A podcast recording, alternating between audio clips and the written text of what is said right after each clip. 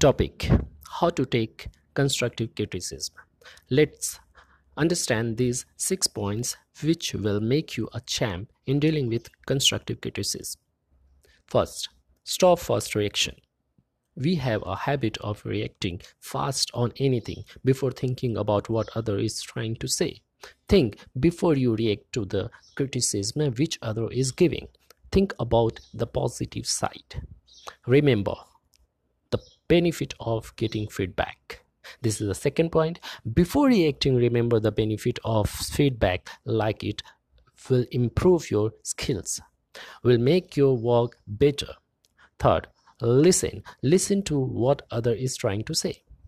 Fourth, say thank you. Thank you will make other happy and confident about the criticism he has given.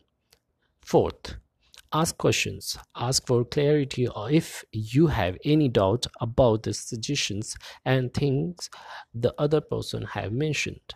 6 follow up. Follow up with the same person after applying all the suggestions he has mentioned